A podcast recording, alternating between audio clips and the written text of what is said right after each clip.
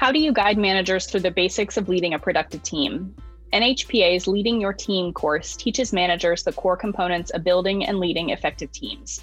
During this nine week online class, students learn best practices for constructive feedback and conflict resolution, how to assess their needs for hiring and training quality employees, how to effectively build and lead new and existing teams, and much more. Managers will complete the course feeling more prepared to be successful leaders in their operations. Choose to work alongside other retailers in the cohort session or select self paced for more flexibility. Enroll today. Visit yournhpa.org slash FOL for more information.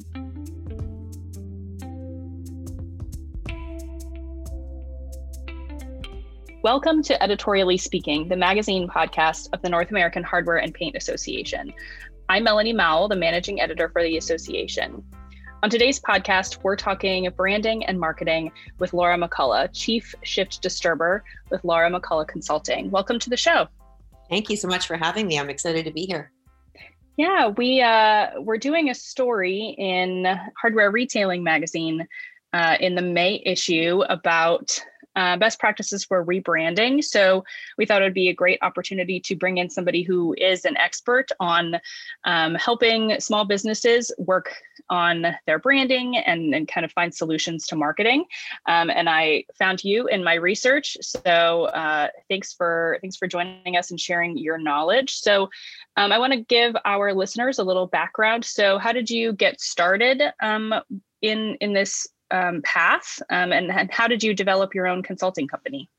Oh, that's a great question. And how long do you have? the reason why I ask is I've been, uh, this is the only thing I've actually ever done. Um, I've been doing it for over 25 years now. So I, um, I started my, uh, my career working agency side with multinationals, global brands, fortune brands um, like Shell, Unilever, Kraft, GlaxoSmithKline, Johnson & Johnson, you name them.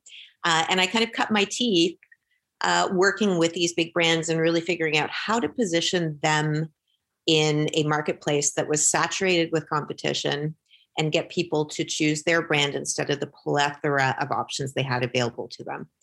Um, and I loved what I did, but um, I decided to uh, go out on my own uh, and basically start my consultancy. I think it's about 13 years ago now. And uh, since then, I've been focusing on small to medium sized businesses. Uh, reason why I love working with SMBs uh, is you're talking to the decision maker, uh, the person who is actually making long term decisions for the company. Um, and that excites me. I like making change within organizations. And uh, I'm a small business owner myself, so I understand the world uh, of small business. Yeah, I think that's definitely been crucial. Obviously, within the last year, is uh, helping small businesses, you know, put the word out. Um, so I imagine that uh, you've you've had your fair share of of questions and, and consultations and people trying to trying to figure out how to manage in this new world we're living in. Oh yeah, the the last year has been really really interesting. It is kind of fascinating to see how different businesses have handled this because a lot of people just went really quiet right? Like it, they weren't sure what to do. There there was an anticipation that things might change in our favor in a very short period of time uh, which obviously hasn't happened. It's been going on for a year now and it's going to continue on in a new direction. And then there's other companies that uh, totally uh, changed the course of their business use this as an opportunity to kind of cut uh, what they didn't love about their businesses before and start anew. And then there's a lot of businesses in between. So it's been a really interesting year. So, one thing um, that we've noticed on our side in the independent home improvement channel is, and, and we've noticed this even before the pandemic, is that um, the channel has been kind of insulated from um, from the same challenges that other small businesses may see as people have been transitioning to online shopping and preferring e-commerce um, just because the things that are sold in a home improvement store are things that people want to touch and feel and test out before they buy. Um, so there's you know people in our industry have have kind of relied on that in-store business. And so when when stores were closed and when people were limiting their shopping trips that it did become a challenge for a lot of people who hadn't already set up um, an online presence. Um, but I think a lot of them managed it really well over the last year. Um, but why is it still important? You know, outside of a world like like we have now, why is it important to establish that online presence and and and putting their brand out online? Yeah, there's a lot of reasons why. Um, I could touch on a, on a lot of different things. Uh, you'd mentioned that obviously uh, there's kind of this need to see and touch and feel uh, the products. I would actually challenge that um, if those customers who aren't in your store to touch and feel and see it you have to be able to bring that experience to them. So it's not just about the product, it's, it's about the experience, it's about what they get when they come in store. Um, the, the other bonus of being online is that your showroom is open to them 24 7. It's not reliant on whether businesses are able to be open or not. It's not reliant on whether they're available to come to your um, your store uh, based on their availability uh, or when your opening hours are. Um, we we kind of need to understand that even though uh, this industry has been somewhat insulated from uh, online, with the exception of COVID, um, that consumers are shifting. So I used to want to, like, if I talk personally, I used to want to be able to see, touch, and feel my clothing. Right? I, I didn't want to. I, I needed to see how it fit on my body. But now, just a few years after um, kind of putting a stake in the ground and saying, but I, I can't imagine buying clothing online. I buy most of my clothing online. Um, you know, I used to want to see, touch, and feel my makeup, but now I can read customer reviews and feel pretty confident in my selections, even though I'm not touching it. Uh, I just bought a kitchen for my basement. I got the faucet, the cabinets, the backsplash, the knobs, the pulls, and pretty much everything online. Um, you know, before COVID, we were already seeing this exponential growth in many in many industries in terms of how customers shop online for virtually anything that they need. Um, and just like Netflix has shifted the way that we consume television and movies, Amazon is also shifting the way that we think about shopping for goods. And it's changed many industries to move online.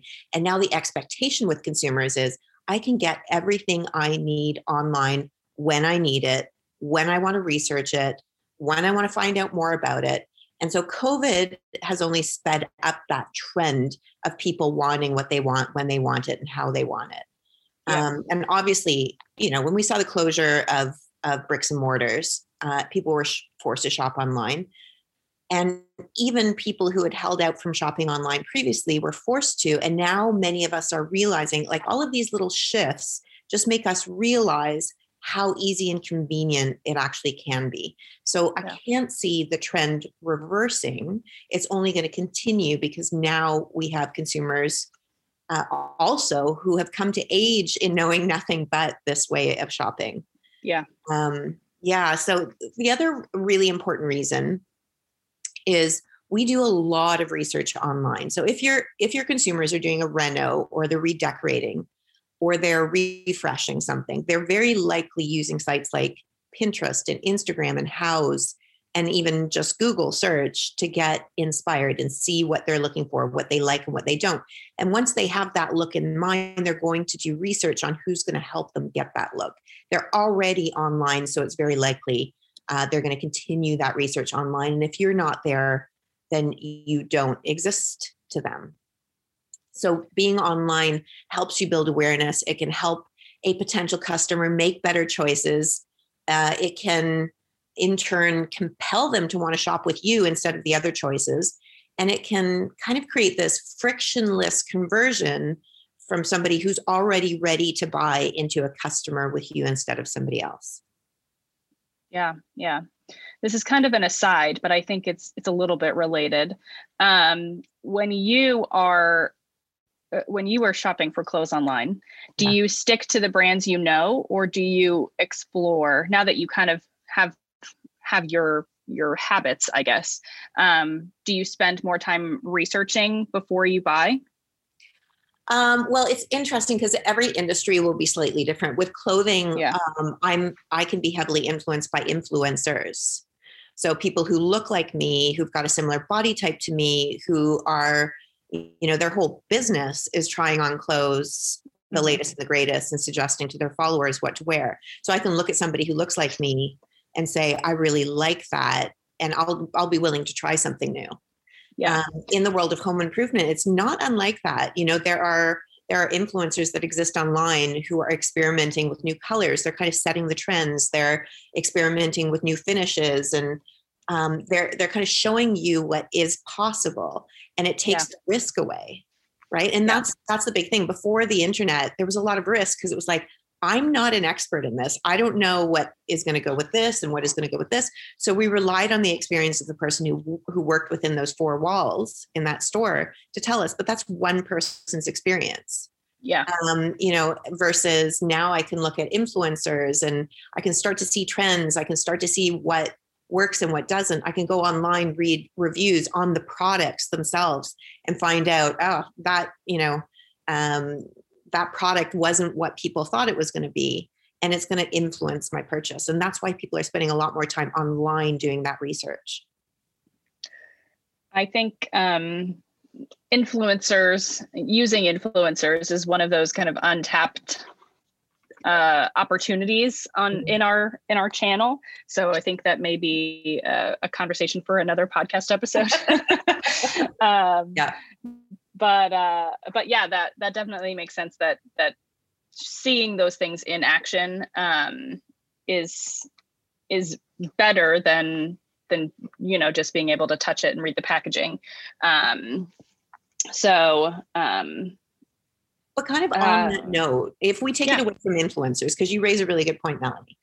So if uh, if I just look at the in-store experience and I go in and let's say we're talking about, uh, you know, um, give me an example of what some of your products that that um, that some of your members might have in store. oh that's another how much time do you have Just pull out Uh, like one or two that you can think let's of. go let's go with uh let's go with paintbrushes Okay, paintbrushes. So I look at I look at a paintbrush and I have no idea. I've never I've never used this before. I've never used this thing uh, presumably before. I don't know how good it's going to paint. I don't know really anything about it. So I go to the expert in the store who's going to tell me about it. And that's that one person's experience. Mhm. If I'm online and I now know I need a paintbrush, I can now go online and I can find out what are the best paintbrushes um, for the technique. I can I can educate myself on the technique I'm looking to use, what type of paint I'm looking to use, whether it's oil based or latex, and I can find out you know what type of wall I have and um, what type of look I'm going for, and I can get all of this information that I might not think about by being in store and talking with somebody online. And it's giving me a plethora of information. So even the stores themselves can be influencers. They can be creating content and saying these are the trends that we're seeing um, these are the products you can use to replicate this trend. And now you're making my job so much easier as a consumer. I can do the research. I can build the trust with you. I can understand your expertise. And now i know you've got what it is that i need. And then there's that other layer of you know if somebody from that store is writing that content or you know that video of that person exists on facebook then they're going to see that video and go into the store and see that same person which i think adds Right. another layer of of trust and um and and loyalty yeah absolutely So let's back up a little bit um, and let's talk about branding generally. Um, I think there's, you know, especially, um, you know, depending on what wholesaler you buy from um, and, and kind of what's what competition exists in your market, um, there may be a little confusion about you know what is a brand um, and and how do how do people get started establishing theirs in their communities Ooh, I love this question. Okay. so this is like a master class on branding down condensed down into um, a few talking points. So Yeah. I think this is such a great question. And branding is one of the most, uh, in terms of industries, it should be one of the most well understood, but it's probably the least well understood because some people think about it as, oh, it's it's your a logo or right. it's website or it's you know reputation or it's something else so the way that i like to define the art of branding is it is adding intangible value to a product or a service or a company or a person so intangible value so that's value that can't be touched or seen um, you know it, uh, it is absolutely intangible. So let me give you an example of this. So mm-hmm. I, I want you to imagine that right in front of you, you have two red socks. Okay, they're both for left feet, so they're they're from different people. So one is my sock that I'm selling, and the other one is my competitor's sock. Mm-hmm. And at first glance, when you look at them, they're pretty similar, right? They're both red, they're about the same size, about the same material. So if I were to ask you how much you'd pay for my sock, you'd probably pay the same or maybe lower price than the sock that my competitor is offering. Right? So I'm going to have a very hard time selling my sock for more money because they're pretty much the same. Yeah. But what if I told you uh, a story about my sock? Um, what if I told you that my sock was worn by Mick Jagger in his last concert? right? Suddenly, that same red sock now has value and people are much more likely to pay more for that sock than the other one. Mm-hmm. Now, I'm not suggesting that you know retailers go out and talk about who's held you know a paintbrush or a paint can uh, in store. Um, there are tons and tons of different examples, real life examples of this very thing. One of my favorites um, is uh, the story of Chilli Cat. I stand up on stages, I talk about Chilli Cat all the time. Um, two two guys, uh, Rob Walker and Joshua Glenn, um, basically held a series of experiments to see how value could be added to everyday objects uh, through the use of stories. So I want you to imagine in your mind a really ugly ceramic cat. It's about three inches long and it has whiskers, and at the end of its whiskers are chilies, which is why it's called Chilli Cat. Um, so Rob and Joshua posted this Chilli Cat on eBay for 50 cents um, with no description, but it was basically here's Chilli Cat, we're selling it for 50 cents. After a week, they had zero buyers, so it didn't sell. Nobody was willing to even pay 50 cents for Chilli Cat. I can't imagine why.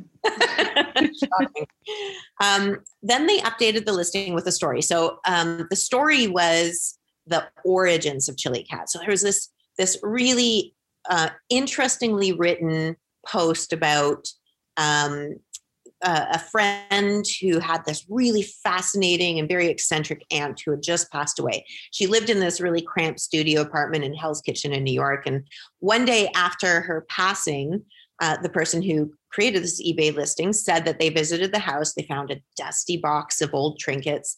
And inside, they found, you know, ceramic chickens and cows and other livestock, the kind that you see uh, painted in in kind of kitschy kitchens. And she continued to rummage around. Uh, he continued to rummage around in the box until he found Chilli Cat. And they kind of used these words when describing it. It was ugly as sin. There was no way of getting around it.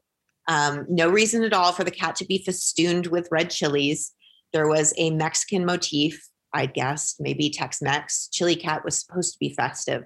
So there was this, you know, really romantic writing around the origins of Chilli Cat and, and how Chilli Cat looked. And so he ended up taking Chilli Cat home and realized that he didn't need it and ended up selling it. And so they revised this listing with this story.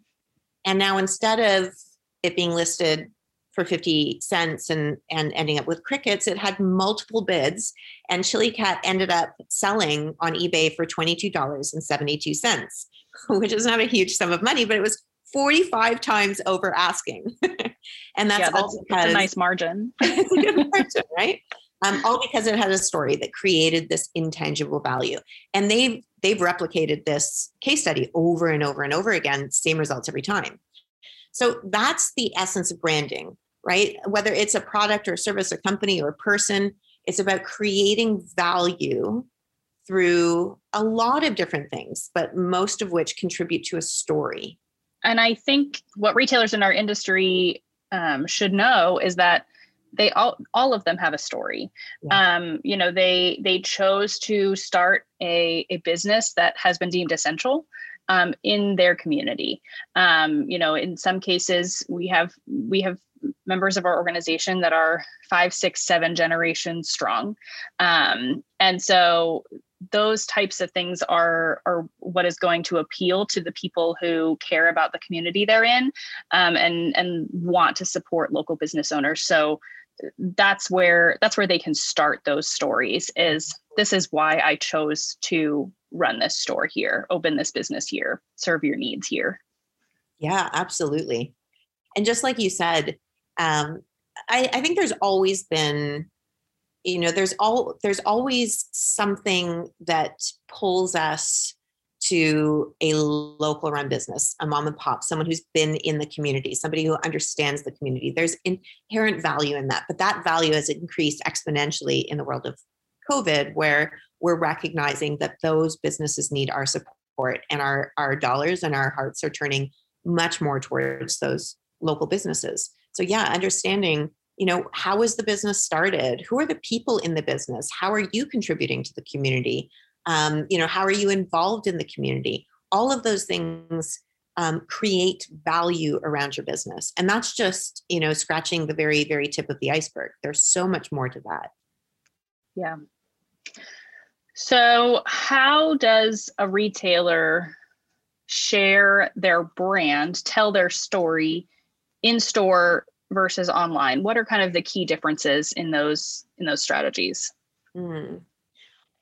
well i think um, what's important to note is kind of the difference between the two because they they are quite different right? When you're um, in terms of execution when you're in store uh, there's a lot of one-on-one interaction with somebody who has chosen to get their two feet and to walk into your store mm-hmm. um, it's important, I think, first to understand the different type of, types of buyers that we have because your in store brand is only going to appeal to some of those potential buyers. So um, if we imagine an inverted pyramid, right at the at the top of the pyramid is the widest part of the pyramid. It's it's it's the mouth. It's it's the most vast area of the pyramid, and down as we move down that inverted pyramid, it goes down to a peak, and at the peak it's the smallest right? So the largest part of that pyramid at the top is the largest potential audience we have. These are people who um, fit your ideal market but they don't really have a need yet. They might uh, for example uh, live in a house um, have good income be in your geographic area but maybe the house that they've chosen is move in ready they don't really need to do home improvements just yet it's just not on their radar so that's probably your biggest market, right? Because they're they're the most fast. Um, although they might not have a need for you right now, they will someday. These people will never be in your store. So you don't have an opportunity to really communicate them in the store environment. And that's um, that's a missed opportunity because they will eventually um, be ready to buy. They're just not ready right now. So what mm-hmm. you can do online is you can start to build a relationship with with these people so that when they are ready to buy they buy from you so blog ho- posts if you think about where they are right now um, they don't need to do home improvements but maybe with a, uh, a new house they need to be aware of what are the things they need to be thinking about over the course of a year so maybe you create a blog post with a home improvement checklist and at the end of that blog post, they can sign up for your email, your VIP email program that tells them every single month what they should be doing to their home uh, seasonally to make sure that they're keeping keeping it up to date. And of course, you know, once you've got their email address, you can tell them tell them things about you know products that are related to the to the seasonal requirements of upkeeping their home that you have in store. You know you can have social media posts with before and afters or home ideas which would be invaluable to that group. Even though they're not ready to buy they're still interested and they still have motivation to take a look at the home that they have and think about the things that they want to do. And that's where you can start to build a relationship.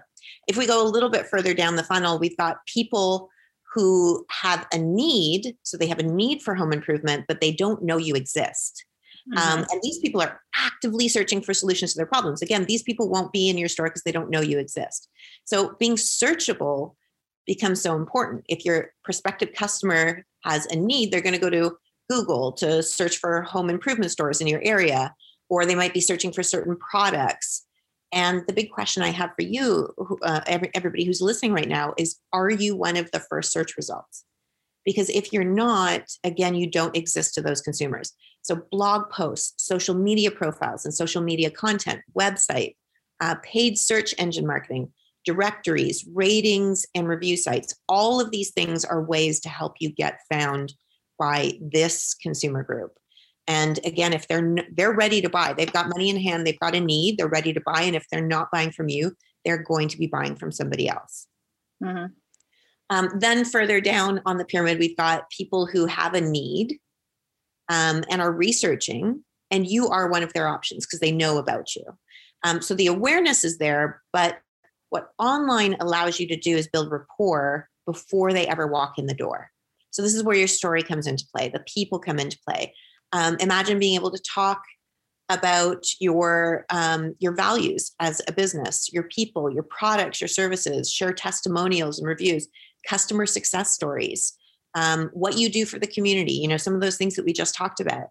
Um, now all of a sudden you're not just another store you're a brand with value and being online means that they can shop with you 24 7 instead of when you know as we mentioned when the store is open or when they're available and that on demand convenience is really what consumers are looking for these days we expect what we want when we want it and we want it delivered fast and with ease you know uh, um, i was listening to a futurist talking about a lot of different industries and one of the things he talked about was um, the need for mobile because consumers, even if they want to touch and feel, they expect it to, to be delivered to their home. So, you know, it's things like that that businesses can be thinking about like, how can we deliver the experience directly to our customers when they need it the most?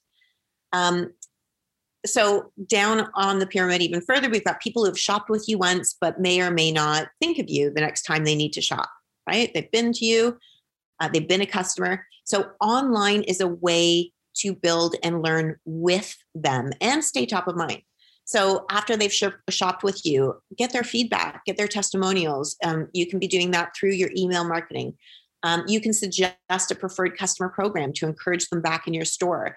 All of these things help get them and other people like them in your store. And you can keep your stores top of mind with them by sharing great content that's useful based on what they bought from you.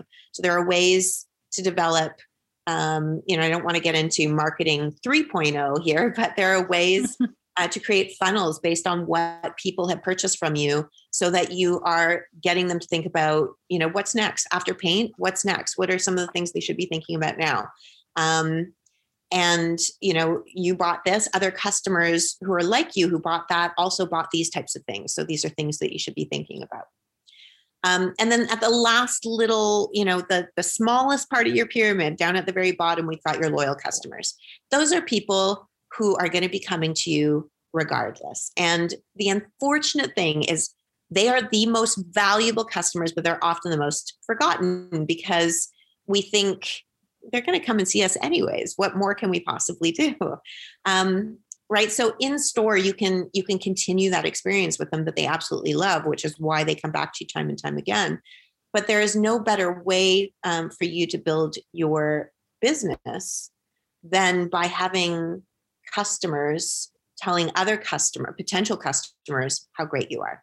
So you can use your online content to highlight these customers. Who are they? Where do they work? What makes them passionate uh, about your store and your products? Where do you, else do they go for inspiration? What have they done with your products and services? Like everybody loves that kind of stuff to feel special and important um, you can get video testimonials from them you can get them to share how you've helped them and what you've helped them do invite them to be a part of a vip program um, give them sneak peeks of what's coming or maybe first access to your products before anybody else so there are things that you can do outside of the store that's going to make them feel special. Make them a part of an ongoing focus group.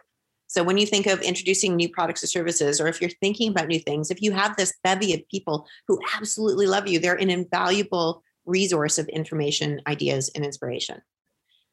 So, you know, all that said, if we understand that branding is the creation of intangible value, um, that at first glance, for products and services, that at first glance seem the same or similar as other ones we can get somewhere else, right? people think about that like paint. Oh, I can get paint there. I can get paint there. I can get paint there. I can get a paintbrush here, there, or there. Uh, they don't really understand, especially the less educated the consumer. They don't really understand the value of one store over another. The brand becomes the value, right? Why they need to shop with you versus where wherever else they are able to shop. That's a really um, really incredible detailed exam- example. I really appreciate that graphic. Um, I I can definitely visualize all of it, and it it it makes sense. Um, and and I think you're right that that the loyal customers are you know are kind of the if your if your goal is expanding your audience you're not going to necessarily think about the people who come to your store every day but there is a lot of untapped opportunity there the number one form of marketing is referrals mm-hmm. from referrals or testimonials uh, from people you don't even know right? So if you hear people saying this com- this store was so amazing. Their customer service was incredible. They helped me do this. They helped me do that. You are much more likely to feel compelled to shop there than if you the store tell everybody how great you are through your website or through your marketing. Yeah, um, so yeah. it is the number one marketing channel and it's also the most overlooked. But it's yeah. free. You don't have to pay a dime. Right. Yeah. Right? yeah you just have to make people feel special and yeah welcome yeah. yeah so let's let's talk a little bit about how people can get started and maybe what holds people back from putting effort into online marketing, online branding. So, what are some misconceptions you think small business owners have about this whole process, about putting themselves online? Oh, there's so many. Um, I, you know, I have the privilege of being able to talk on stages, or I did, I guess, before COVID. And yeah. so I talk to a lot of people. You know, I, I through my through my speaking, I what I do is I help to change, shift people's mindsets about things like this. And, you know, after my talks is usually when I hear um, people's buts, right? I love this idea, but. And so mm-hmm. I do hear a lot, um, especially with people who are, let's say, above 40. Mm-hmm. You know, you have to be a whiz in technology or you have to be under 30 to be able to do this online stuff well, right? I just don't get it. I didn't grow up with a computer in the hand. Um, yeah technology on the scale of importance is very low on the totem pole of online marketing. It mm-hmm. really is. Like your knowledge of Facebook or Twitter or LinkedIn or email marketing and all that kind of stuff is very low on the totem pole. What's way more important is the ability to create content that people care about. Because we live in a world now where, because all of these sites are free, and so we can broadcast very freely, there's a lot of stuff out there. There's a lot of content. We don't need more content. We need more useful content that's meaningful to us as consumers. So, and, and, we can talk a little bit about that. Like, you know, you just mentioned talking about what people need to get started. We can talk about how to think about that so that you're creating content that people want to consume as opposed to people want to scroll past. Um, another big one I hear is it's time consuming and I just don't have time for it, right? Especially if you're a solopreneur or if you've got a small team of people, it can be very daunting to think about, you know, now doing this whole other marketing thing. Um, and it can be, it can be very, a lot of work and it can be time consuming. There are a lot of people who waste a lot of hours creating stuff that no one cares about. Um, there are two things, two tools that you need to have. You need to have a strategy and you need a content calendar. That those two things take a take a little bit to think up. But once mm-hmm. you have them, the thinking is done. Now all you need to do is execute. And you can hire very inexpensively people who understand the tools and are whiz bangs at technology to do the stuff for you the really important stuff is what is the content I'm going to be sharing that's going to be useful and meaningful to my group. And you need a strategy and a content calendar to do that. So, strategy is what is this content I'm creating? Who am I looking to connect with? Where are they going to be to consume this information? And content calendar is okay, so the content that I want to share. Uh, you know, how often do I want to be posting this stuff? Is it once a week? Is it once a day? Is it once a month? What is the frequency?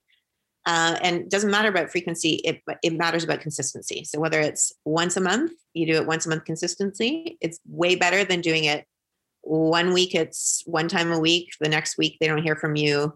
And the next week after that, they don't hear from you, and nobody kind of knows when you're going to be sending stuff. So once a month is better than all over the place.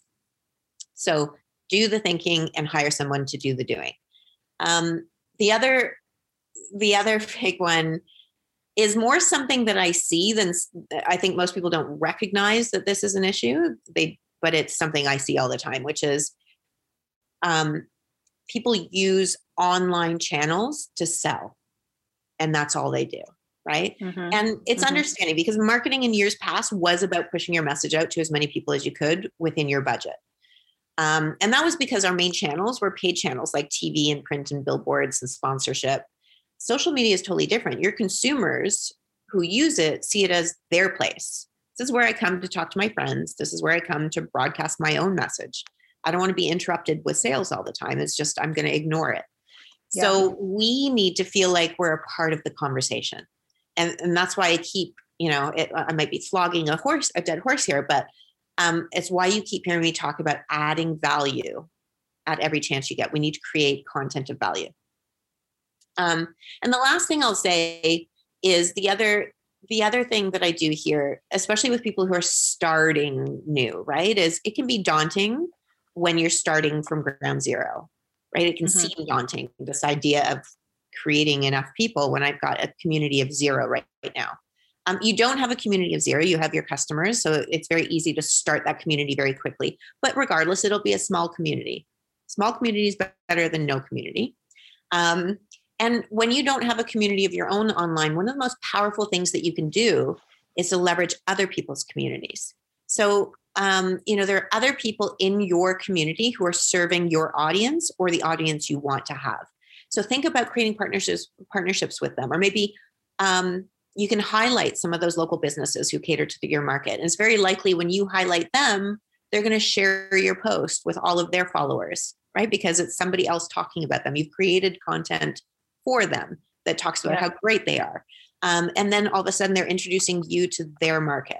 You can create a coalition with other businesses and cross promote each other online. You can build a resource for your local community, like a directory or a tips book or something and ask your community to share it. So there are ways to grow your business online through partnerships with other people who have created communities that you want to tap into. Yeah, it's it's the same strategy that we talked about before with, you know, word of mouth being the most powerful marketing tool from a consumer perspective. So if your customers are talking about you to their friends, then then your business friends can hopefully talk about you to their friends. Um, and so it's it's it's that same kind of thing on a on a bigger scale. Yeah absolutely. Well said.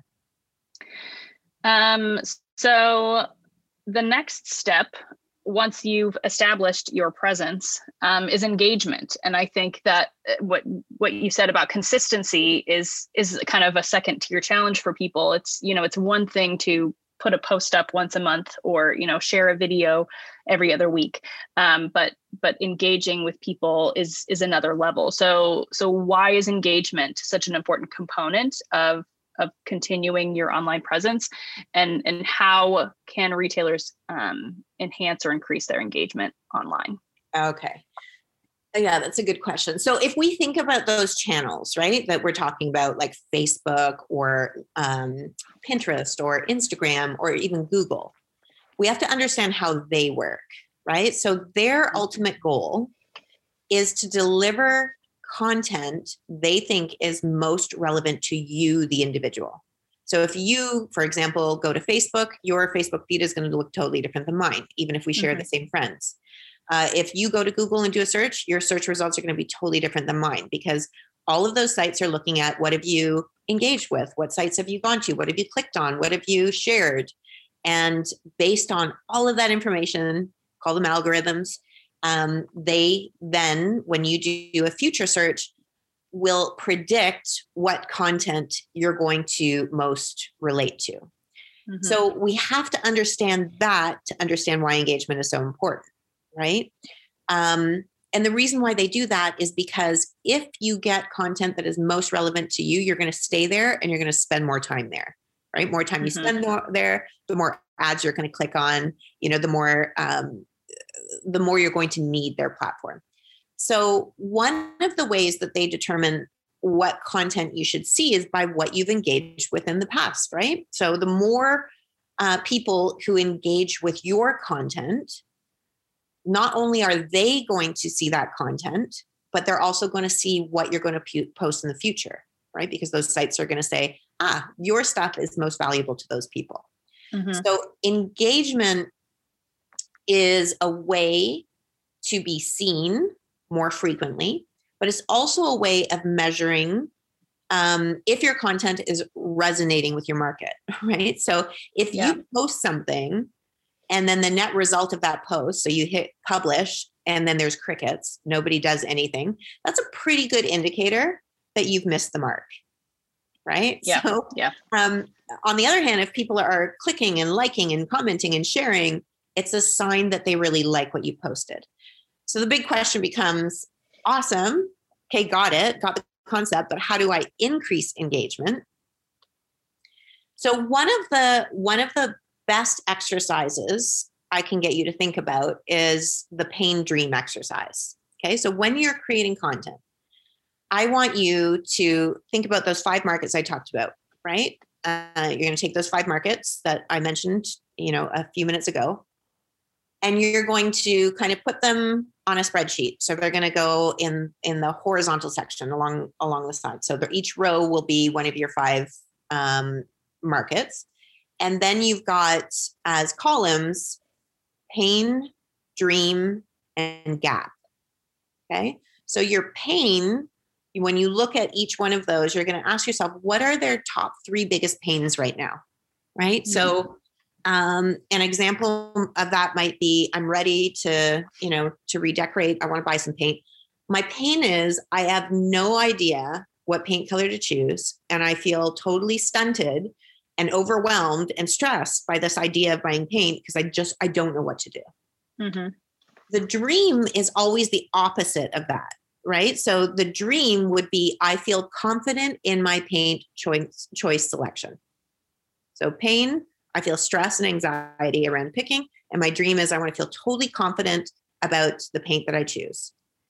Now, the gap or the chasm is the space between where they are right now, which is feeling stressed, and then feeling totally confident.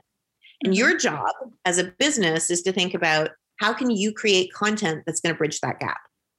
So maybe um, you you highlight the top five trends in paint right now and then you help them understand what products they need you are you pre-select the paint for them and give them you know here's the here's the top three paint colors so instead of going and standing in front of like this you know this wall of different paint chips that is totally overwhelming make it easy for them you know pick the and and now you're helping them you're bridging the gap that's great content it's something that they need. It's related to a pain that they have, and you're going to solve a big problem. And not only going to solve the problem, you're solving it with your products and services. Yeah. Right. Yeah.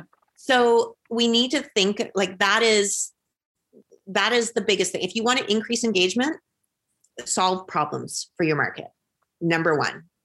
Um, the other thing you can do is ask questions. So questions are really powerful. When you're posting content, ask people what they want. Um, you know, if you've got um, you know if you're posting pictures of room design you know ask them which one do you prefer one two or three you know it, it's a way of getting engagement without saying please like this please comment please share.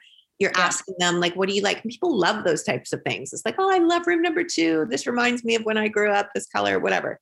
Um, so people love it. Ask questions. Um, and you get to learn more about your customers that way too right?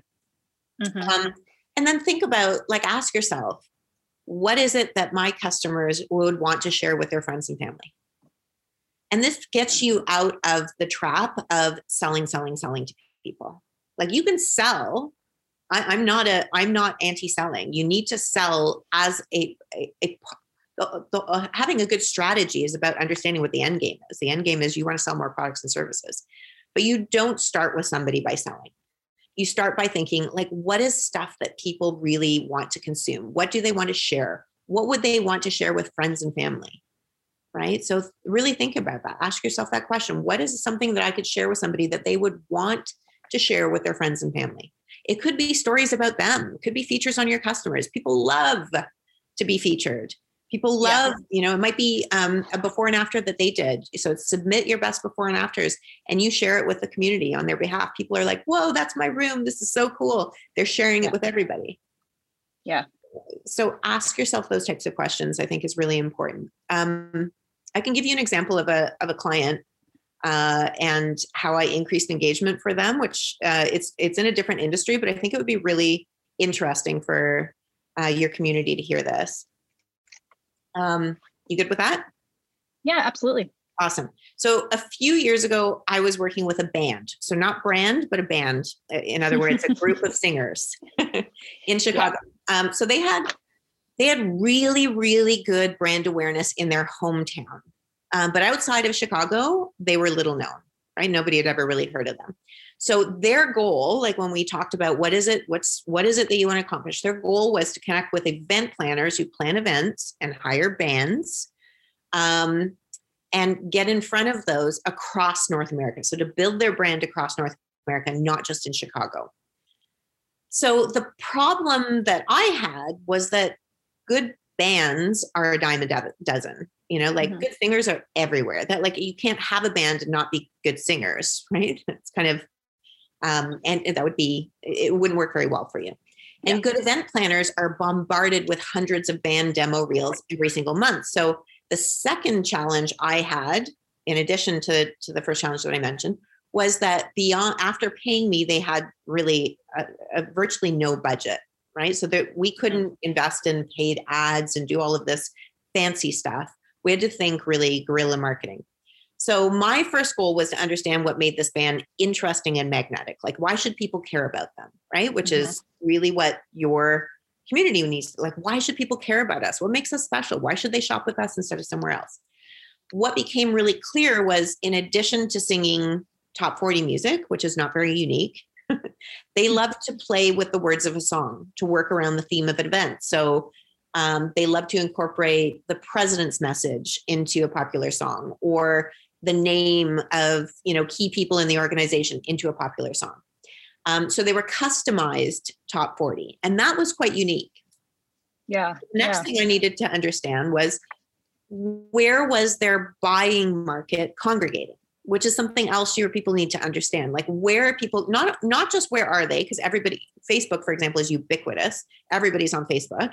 Um, but where are they congregating to buy where are they making decisions about buying or or you know as it relates to your products and services where are they um, so i learned for this client that a conference was going to be taking place in the next month in new york for some of the leading event planners in the united states so here was a lot of people congregating in one place um, and this was a pretty coveted event and my client had no ticket to be there uh, but we did have an idea so we scanned the hashtag for the event, which is mm-hmm. like the pound sign uh, followed by a symbol, which is what a lot of conferences and events use to organize conversations around their event.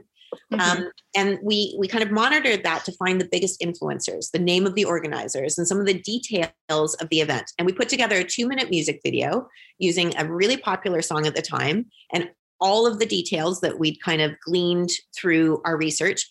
And we uh, posted that music video. We tagged the influencers, we used the hashtag for the event, and we put the video out into the world, and then we waited.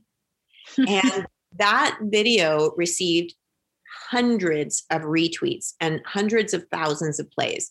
But more importantly, the organizers of the large event, that conference, reached out to us and asked us to be the headliner at their event and open up their second event. And it started a relationship that would allow my client to be seen as an industry influencer. Wow. So because we spent the time understanding the market and what would be valuable to them, where they were online, what made the brand compelling, we knew what channel to use, what medium would best present our message and how to stand out in this sea of noise. Yeah. Right? So that's the power. It's it's the strategy, it's not the tools. Yeah. Wow. Um well, we are kind of at the at the culmination of our uh, conversation. So I wanted to just kind of leave it open for you to give any parting thoughts, and also um, to share where people can find you um, to get this kind of information. So if you want to um, include uh, where you know what social sites um, people can find you and and where you're sharing your content, um, uh, you are welcome to do that. Awesome. Um, I have a I have a name that's kind of hard to uh, hard to spell and hard to remember. So you'll have a written version of this. Yeah, be like, it's like Laura and McCullough are the two hardest names for people. Um, so parting, parting thoughts. You know, I think I think the the net net of what I said, uh, and and I've said it over and over again, is it's really about creating value. Like branding mm-hmm. is about creating this intangible value, and the content that you create online should be about reiterating that value. So, finding different ways to tell stories in many different ways. It's not about the technology, it's about having a sound strategy and a sound execution plan and then get you know hire somebody to to do the executing for you. You don't have to do or you can do it yourself. You know you can do it either way. But don't be scared by the idea that you have to be you know um, a, a whiz in technology that will only serve to disservice you. Uh, yeah. you know think really think about why people should care about you and and be focused on creating the right content to get that out um, i share on the regular tips and ideas and tricks uh, on a variety of different social sites so um, you can find me um, i'll give you all the links to this but you can find me uh, on facebook friend me on facebook i'm uh, laura Balichkov mccullough uh, you can find me on Instagram at the Laura McCullough. Uh, you can find me also on Instagram at Start Some Shift. That's shift with an F. Um, and you can find me on LinkedIn too under uh, Laura McCullough. I don't know the link address right off the top of my head, but I'll provide that to you. Great. And uh, um, I guess this is my opportunity to say follow NHPA on all of those platforms as well. And so you'll be able to find Laura because um, we're going to follow her everywhere too. Um, so you'll be able to find her in our followers list um, if if that is the easiest way to get there. So. Well, thanks again for all these insights. I think uh, really great, um, really great helpful hints for our audience to get started on on the branding train. Um, and I definitely appreciate your time. Thank you so much, Melanie. It was an absolute pleasure speaking with you. Thank you.